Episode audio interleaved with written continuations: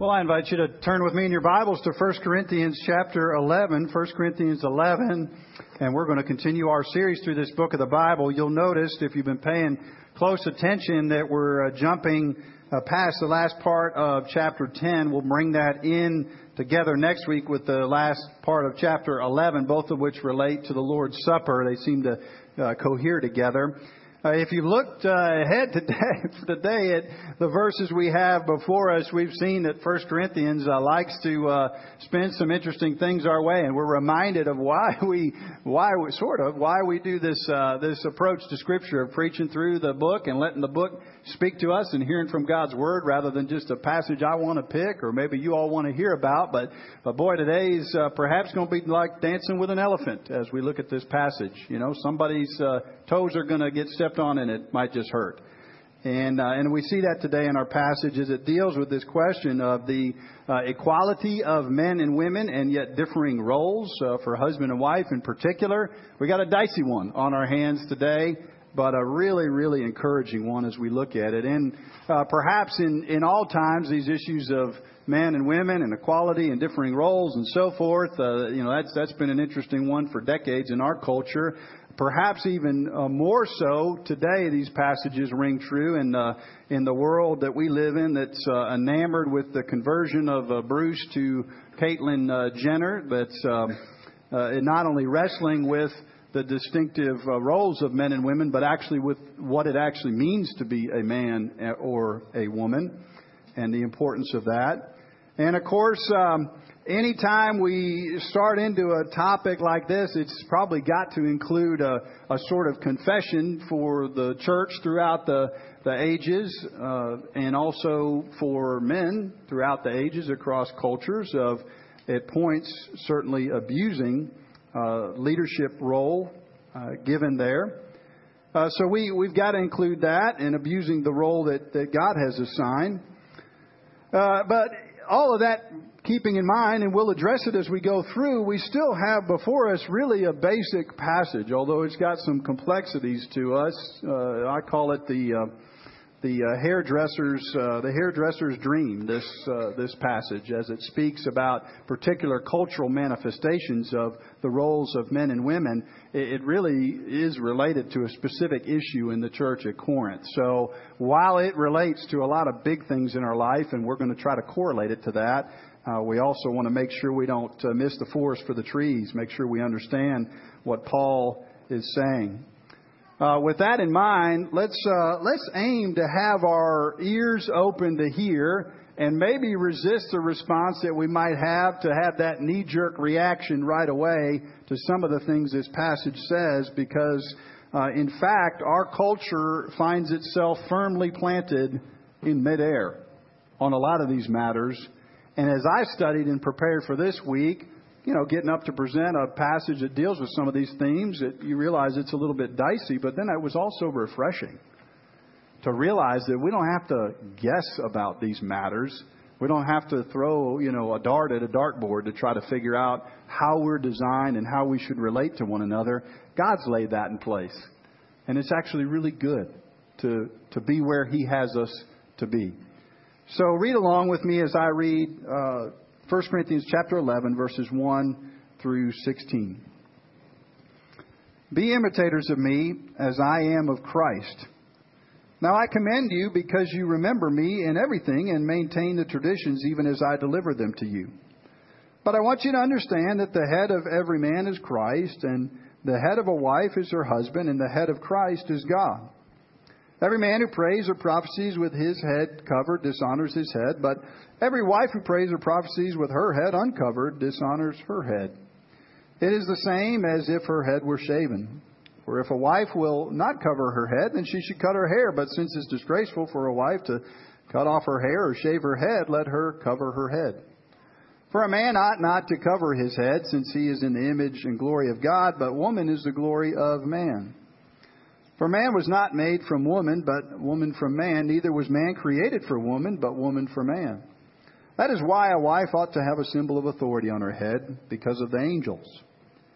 Nevertheless, in the Lord, woman is not independent of man, nor man independent of woman. For as woman, woman was made from man, so man is now born of woman. And all things are from God. Judge for yourselves is it proper for a wife to pray with her head uncovered? Does not the nature of things teach that if a man wears long hair, it's a disgrace for him, but if a woman has long hair, it's for her glory? For her hair is given to her as a covering. If anyone's inclined to be contentious, we have no such practice, nor do the churches of God. Let's pray together. Our Heavenly Father, we pray that you would help us to hear and see the truths from this passage for our lives today that, uh, Lord, if we will see them, will be incredibly refreshing for us, certainly uh, challenging, but uh, uplifting and uh, building up for us and for our church body and for our families and our marriages. And we pray that you would show us these things uh, for your glory and for our good. In Jesus' name, amen. Well, when I think about a passage like this and what it means to be a man or a woman, it reminds me of that story of the father dealing with his long haired son. Long haired son showed up to dad as he had gotten his driver's license and asked if he could have a car.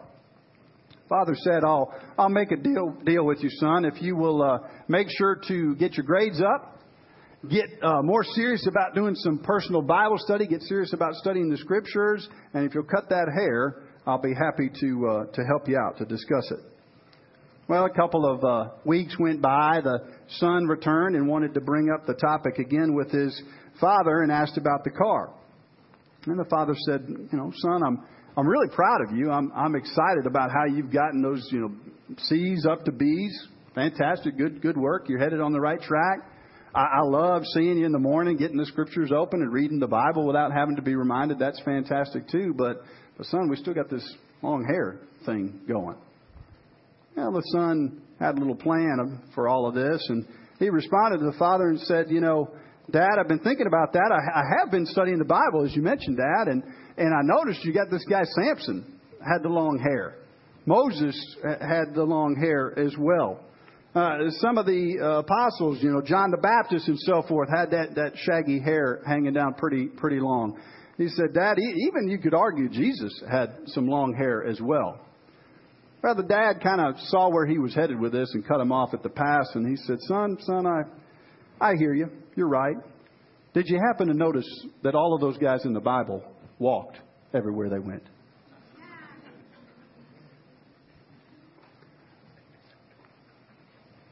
Well, the scriptures uh, bring to our attention, and of course, hopefully, we see as we study this passage, that there was this cultural expression at the time of the Apostle Paul. Uh, perhaps it was the case that essentially men and women, and we see this today in other foreign cultures, dress very similarly. Wear almost a robe or a garment, and you, it's hard to distinguish maybe which one is which in and of just their external garments, but the head remained a distinguishing mark, something that could identify whether the head was covered or uncovered, whether it had long hair or uh, was was covered over, was an indication for that. And uh, what Paul is actually driving at in this is the distinctiveness of who we are as men and women, the distinction that's between us, and yet the equality that God has given to us. Uh, even as the designators for masculinity and femininity shift from culture to culture, there's uh, principles that are brought forth here, and we see it most clearly in the, the relationship that's described here between the, the Father God and Christ the Son, and the man and the wife, we see it displayed there. Also in the passage where it says the, the, the woman was derived from man, that Paul is not just telling us something merely cultural. Underneath that cultural manifestation of it is something that's really universal, particularly as we see in the Godhead, where we have Father, Son, and Holy Spirit. The passage just focuses in on the Father, Son, existing eternally in equal relationship with one another, and yet with differing roles vis a vis each other. And this is what the Apostle Paul tells us, and we want to explore today as we look through this passage. The main idea, and you can follow along in your sermon notes section if you'd like. The main idea is a little bit longer this week, so you might turn there even if you uh, normally don't don't use those that note sheet. It is just this that since the Father and the Son have equal value but distinctive roles, we should remember our equal value as men and women while living out the distinctive roles that God has given to us. Now, we mentioned already the reason that some of this is pretty hard to swallow in our time. We live in a certain culture with a certain cultural mindset about these matters. That's part of it. But we also know that uh, some men, some husbands are prone to abdicate their role, to be rather apathetic about life in general, uh, all things related to family, and really not be all that loving or caring or supportive of their wife. We know that that's true. On the flip side, we certainly are aware of plenty of situations where men or husbands are abusive and they, they uh, over wield their uh, maybe authority or strength. Well, those things are sort of at the back of our mind. We also probably know women that misunderstand some of the scriptural passages. And, you know, you read a passage like Proverbs 31, and it actually has a picture of a woman who's active in the world, who's serving, who's supporting, who's blessing others. And perhaps some women would just have a picture, oh, this is, you know, my, my sugar daddy's going to take, take care of me. And the scriptural picture is certainly not that. Other uh, women, and maybe more common in our world today, would say, hey, a woman needs a man like a fish needs a bicycle, right? So we have all those perspectives swirling around in our mind. And it uh, brings to my mind, as if the passage wasn't confusing enough, I'll toss in a, a Latin phrase for us. One I've shared, I know before, but it's helpful for me. I'm not a Latin expert. I don't know anything about Latin other than a few phrases. Abusus usum non tollit is one of those. Abusus usum non tollit. What it basically says is this abuse does not negate proper use. And what that means is imagine a, a medical professional, a doctor. A doctor can use, uh, depending on his plans or purposes, a scalpel to rescue your life or my life in an emergency situation. Skilled cutting. Or a doctor can use a scalpel to take a life. Right? The scalpel itself is not good or evil. The scalpel just is. And so too with some of these things we see in Scripture because they've been abused or misused or misunderstood, we sometimes want to toss, toss the baby out with the bathwater. And we forget that just because something is abused doesn't mean there's not a good and proper use for it. It's interesting, we've been working through the uh, catechisms. Maybe this will help us to think about some of this. And uh, I don't know how many of you are continuing to spend time with your uh, family or individually or as a husband and wife or whatever going through uh, some of that Starr Meade material. I've been trying to actually be more consistent with it than I was previously so three or four mornings we're getting that in before the boys hop on the bus. And, and it's a brief time, certainly, but we've been talking about this uh, question we looked at this morning, earlier in your worship service. I don't know if you picked up on it. But what the uh, folks who wrote that document, it's not a perfect document, but it's a learning tool and a good one. They recognize that honoring your father and mother, that, that commandment, is really about those relationships we have to each other, where we give a certain respect and we choose to interact with one another in a certain way. Um, and, and the, the folks who wrote it realized that that relates to all of life, right? You or I have a relationship to the uh, police, the authorities. They show up here and, you know, say something's happening that we need to be concerned about. We, we recognize that. They put their lights on on the side of the road. You pull, pull over. Uh, parents have a relationship to their children. Boss has a relationship to their employees. Employees have a relationship to their boss. Those are all things. And some of those relationships we can get into and get out of. Some of those are more permanent. Some of those we're born into. But they're all relationships that we're in. And the, the catechism reminds us that those are really a blessing to learn to, to live within that, that framework.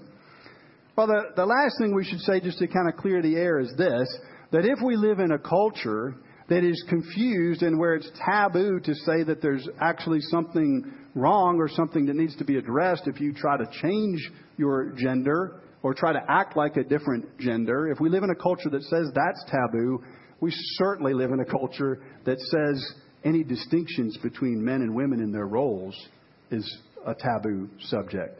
So I recognize this is uh, flying in the face of a lot of what we hear and, uh, and think about. So let's take a look carefully at what the Apostle Paul says. Verse 2, start there with me. And he says this He says, Now I commend you because you remember me in everything and maintain the traditions as I delivered them to you. He's going to talk in the next couple of chapters not just about men and women, but about the Lord's Supper and about spiritual gifts. And what he's saying here is kind of like when, uh, if you've got somebody you supervise in work or you go talk to your child about some issue, and he's, he's sort of like when you have that conversation, you say, You're doing a great job, but. Right? So he's sort of saying generally they're doing well, even though they've got all these issues we've seen going through 1 Corinthians, they generally you're doing well, but let's talk about a couple of these things. And then he's going to go in the next you know, a few chapters to men and women, the Lord's Supper, and spiritual gifts. So that's sort of where we are to get our bearings. And then verse 3, we looked at it already a little bit. It says, But I want you to understand, because this is the key principle in the scriptures, this passage. I want you to understand that the head of every man is Christ, the head of wife, the wife is her husband, and the head of Christ is God. You see the picture there? Everybody's in relationship to one, to one another. Nobody's a lone ranger. Nobody's without some sort of authority over them. That's, that's for all of us. We all live in relationship to others. Now, some have looked at this passage, I'll, i need to say this, and said that probably the term head here, you know, they want to ease the, ease the impact of it, make it a little easier to absorb, so they say the head, term head just means source, like the head of a river. It just means that woman kind of, if you know the story of Adam and Eve, was derived from, from man. That was it. But as we read through the passage, uh, while you know it might make my job preaching easier and less people offended out there with this message, it's, it's certainly not the teaching of this passage. The passage teaches that there's a leadership role for the husband, at least, relative to the wife, and there's a role for the wife to be following that leadership. We're going to unpack that. But here's the context that it's in. It's in this picture again of the fact that the triune God exists with equal status to one another. That's one of the central confessions of the Christian faith is the Trinity. And yet one person in the Trinity chooses to put himself in relationship of following the leadership, we'll say, of the Father. The Son does this. Look at uh, the last chapter of 1 Corinthians. Uh, actually, I'm sorry, the 15th chapter of 1 Corinthians, verse 28. Just a page or two over in your Bible or a swipe down on your digital device.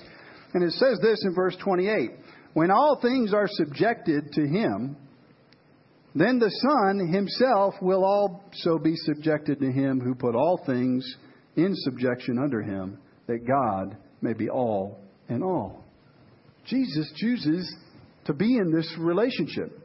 And he recognizes that it's good and it doesn't uh, destroy the equality that's there. So you get the picture. Our society says you cannot um, suggest distinctive roles for husband and wife or in the church for men and women. Um, you can't suggest that because when you say that, you're saying that there's inequality. The scriptures don't say that at all. In fact, I won't have you uh, turn there, but several passages, Genesis chapter 1, verse 26, right in the middle of creation, says that God created man in the image of, in, in the image of God, male and female, he created them. Right from the beginning of the scriptures, were created in that mutual relationship. Galatians 3:28 reaffirms it in the New Testament, where it says that uh, there's neither Jew nor Greek, uh, slave nor free, male nor female. We are all one in Christ Jesus.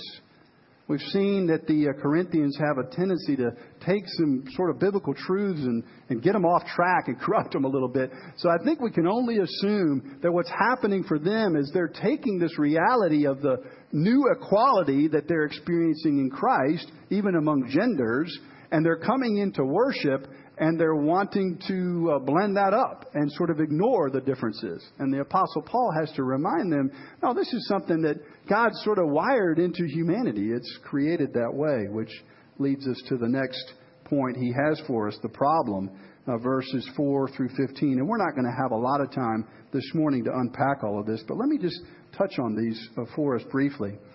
The first thing is this issue of the, the uh, head covering We already mentioned that it was some kind of cultural manifestation. There's some suggestion, too, that maybe, remember we talked about the, the temple that was in the Corinthian city and the prostitution that was taking place, and that there's also a factor here along those lines that a certain appearance of the hair was related to that. And I think that, you know, may be part of the scenario here. But the main thing we need to know in verses 4 through 6 is that this was just a, a way of displaying. It'd be maybe a little bit like if, um, again, if a, uh, a man came in today, who we knew was a man, came in today and was wearing a dress and wearing a lot of makeup and maybe had hair styled.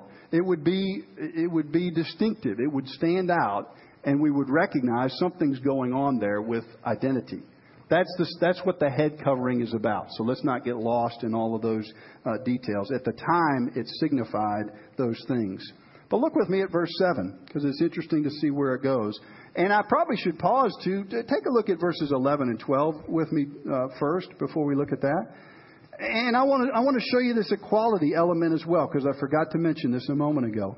Verses 11 and 12. The Apostle Paul in this passage also says, points out the mutual independence of men and women. It says, Nevertheless, in the Lord, woman is not independent of man, nor man of woman. For woman is made from man, so man is now born of woman, and all things are from God. So he's acknowledging this mutual dependence of relationship there.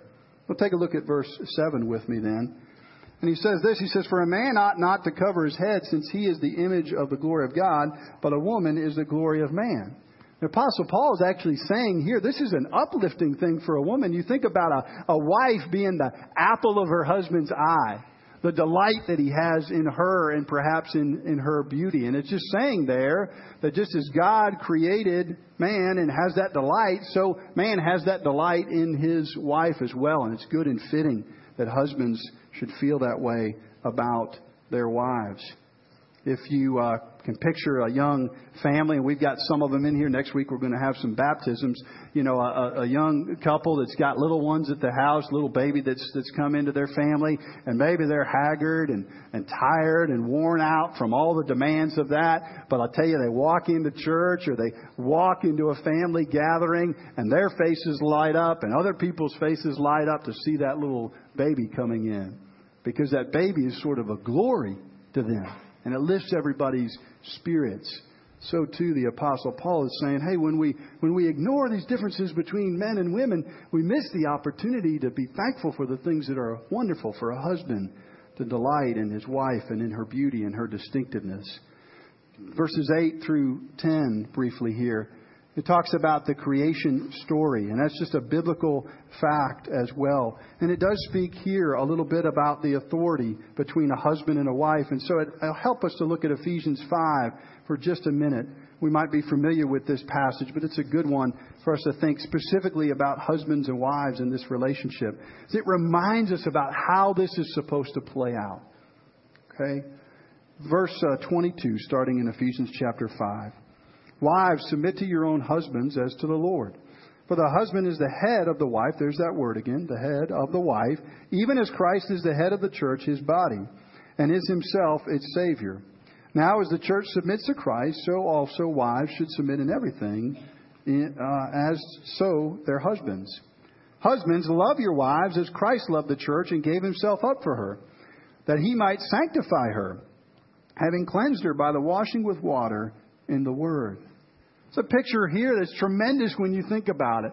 Uh, husbands, if we would embrace the role that God has given to us of really loving our wives in a sacrificial way, real servant leadership, I think they'd probably find it a lot easier to follow us if we'd be the first ones instead of like I often am, the last one to apologize, to acknowledge that I've failed, right?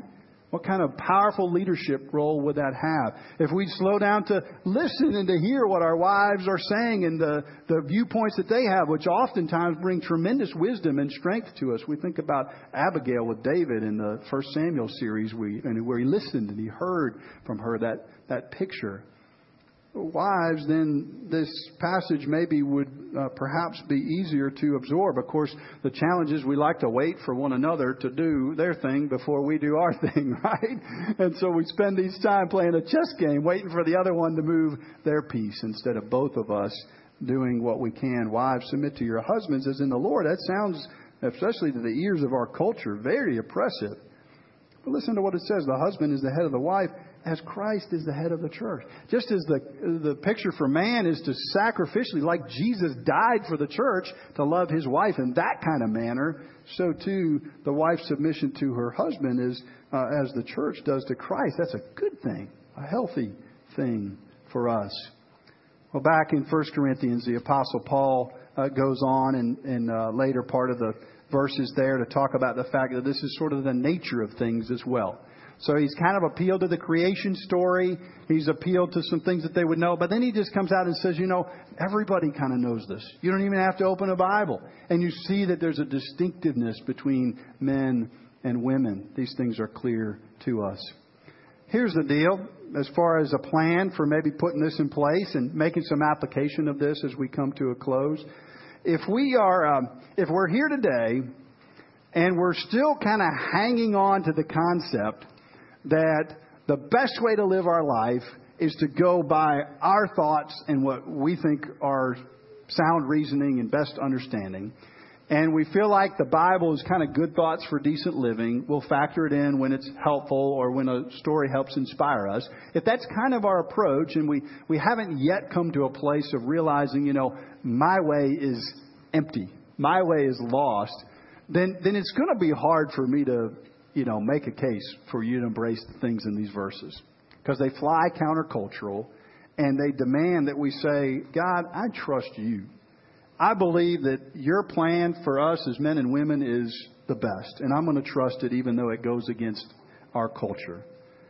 But if we're willing to take that step, again, what a beautiful picture we have in the scriptures that actually reflects the things of Christ and his relationship with the church. As individual families in our church would begin to live this out, you know, we can uh, fight the battles in our culture about some of these issues and seek to figure out how we can have certain laws passed and so forth. And I think that's fitting and right for citizens that have the privilege to do that. But here's the deal if we can begin to live some of these things out, and people around us see a, a church that has this kind of relationships between men and women. They can see families that have this kind of relationships between husbands and wives. It's going to be a powerful witness, a, a shining light, a beacon to our world. So the invitation here is to not run from this or not grudgingly say, oh, I guess I got to lead my wife. I guess maybe I should get serious about doing something spiritually on the home front. Maybe I should really get to praying, I guess, I suppose, since I'm the leader. But instead say, wow, God's given me this role and I'm accountable to Christ for how I lead my family. And wives to say, boy, uh, sometimes I like to be uh, running the show. I really would. And sometimes I think my husband makes boneheaded decisions. And, and, and, and yet God's given me this, uh, this calling, this opportunity, really, to trust that He's leading through my husband. And that doesn't mean I don't speak, and it doesn't mean I don't uh, chime in. It doesn't mean I allow things to happen that are wrong or illegal or abusive to me. But I, I recognize that God's at work through that process, that it's actually an act of faith, that it's a light to those around us to see that kind of relationship in a world whose feet are firmly planted in midair on all of these matters. Let's pray. Father, we uh, ask that you would help us to live out the relationships that you've called us to and to see it as a blessing. Lord, we uh, confess that we don't uh, do that, that we uh, really reject your word in that way, and it's a foolish thing to do so. Father, we pray for uh, not just ourselves, but our culture and ask, Lord, that you would help us to be more and more effective witnesses on these matters and that you would revive the beauty of how you have designed us, that it would be a blessing not only to our lives, but to the communities around us. We pray this in Jesus' name. Amen.